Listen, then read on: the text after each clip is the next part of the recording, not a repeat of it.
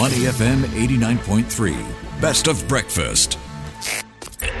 The bigger picture, only on Money FM 89.3. Welcome to the bigger picture. I'm Audrey Siek. Now, with data usage exploding and cloud technology taking off in Asia, there's a quote going around data is the new oil. So, REITs can offer investors a lower cost option for investing in data center real estate. And Digital Core REIT is one of these investment trusts listed in Singapore. The company has navigated some challenges this year with the bankruptcy of its second largest customer, Cyxtera Technologies. And now, Digital Core REIT has has made its inaugural expansion into the APAC region through Japan in a move that's a stepping stone for future acquisitions in the region. So joining us in the studio today is John Stewart. He's the CEO of Digital Core REIT to tell us more about this strategic move and the company's plans moving forward. So hi, John. Thanks for joining the breakfast show and welcome to Singapore. Hi, Audrey. Thank you so much for having me. So great to have you on. Well, let's start with Digital Core REIT's agreements to resolve the bankruptcy of its second largest customer. You know, that couldn't have been easy to deal with.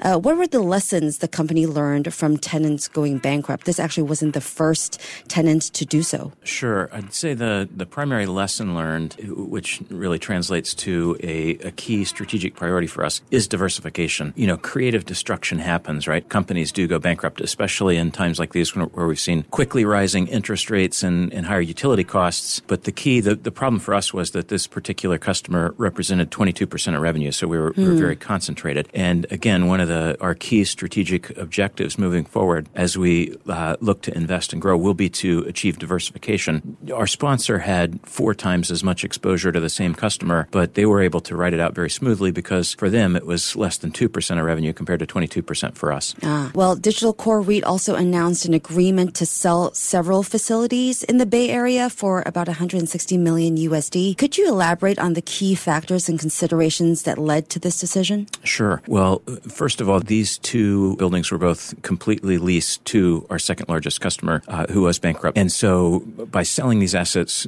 number one, we were able to reduce exposure mm. uh, and, uh, again, enhance diversification. But we also were able to realize a very attractive valuation. We sold these two assets at, at book value at a 4.4% cap rate. And so, we were able to realize those proceeds and reinvest specifically into, you know, a brand new state of the art facility in Osaka, Japan. Japan. So there were, there were a lot of factors that made this really the, the best move for us. Yeah, speaking of this new facility in Osaka, so Digital Core REIT recently made its expansion into the APAC region through Japan. Could you share maybe the rationale behind choosing Japan as the entry point and how is this move, you know, setting the stage for future acquisitions in the region? Sure. From our perspective, it was it was partly largely tied to our key strategic objectives, right? So we were able to reduce exposure to a bankrupt customer, enhance diversification, enter a, a new market, a new region, right? So uh, expand the the portfolio, increase the number of markets where we had a presence, the number of customers on our on our rent roster, and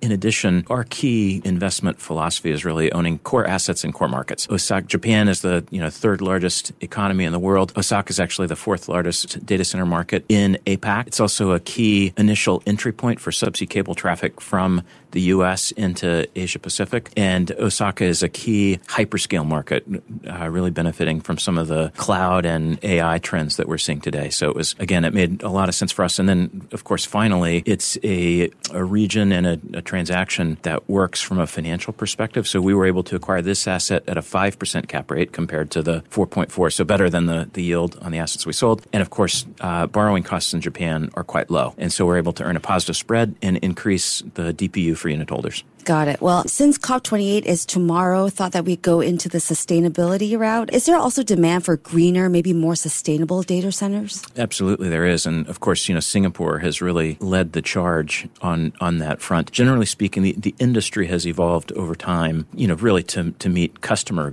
requirements and, and of course, ultimately end user requirements. And, uh, you know, Singapore is certainly at the forefront in terms of establishing requirements for companies who operate I think you're seeing it here first. I think, quite frankly, some of the, the standards, like, you know, specifically the energy efficiency standards that Singapore has set, I think we'll see those mirrored elsewhere in the world over time. And so, I mean, the, the short answer is absolutely. There is, there's a strong demand for sustainable data center solutions. And we, of course, are evolving our offering to make sure that we meet that demand. All right. Well, uh, going back to interest rates, how has the current interest rates environment, you know, affected your overall strategy when it comes to your acquisition goals? You know, in view of the refinancing costs being a headwind for many REITs this year. Yeah, no, I mean, it has been a, a, key factor. It's definitely forced us to adapt. You know, again, I haven't explicitly mentioned, but our, our, sponsor, Digital Realty, is the largest global owner and operator of data centers.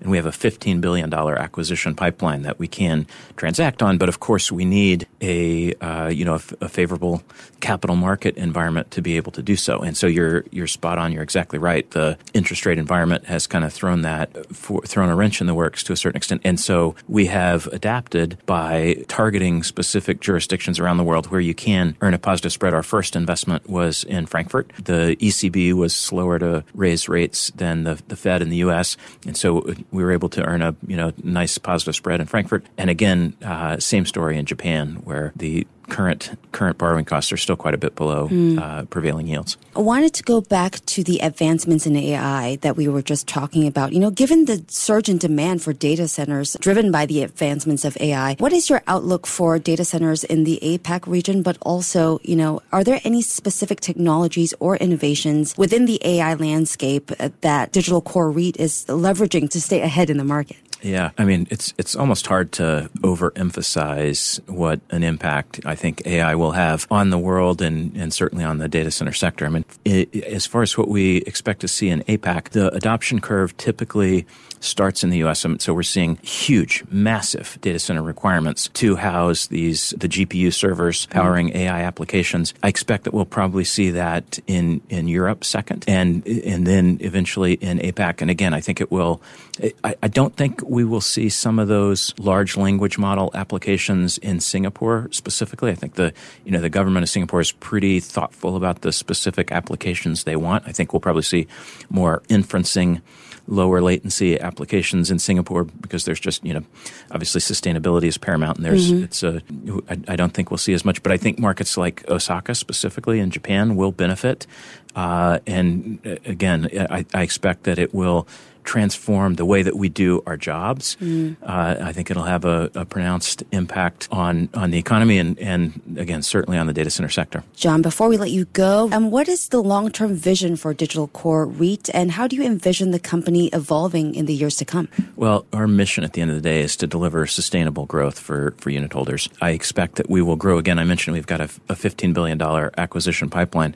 So there is an opportunity for us to, to grow significantly from a pretty small base base today. We're about 1.5 billion, so we've got a you know a very significant opportunity for growth, and you know expect that we will continue to be home to the the digital economy and provide investors an opportunity to participate in the communications infrastructure landscape. All right, well, John, lots to unpack there. We appreciate your time, and we hope you enjoyed your short stay in Singapore and safe travels. Thank you so much for having me. We were speaking with John Stewart. He's the CEO of Digital Core REIT. Keep it here on Money FM 89.3. Before acting on the information on Money FM, please consider if it's suitable for your own investment objectives, financial situation, and risk tolerance.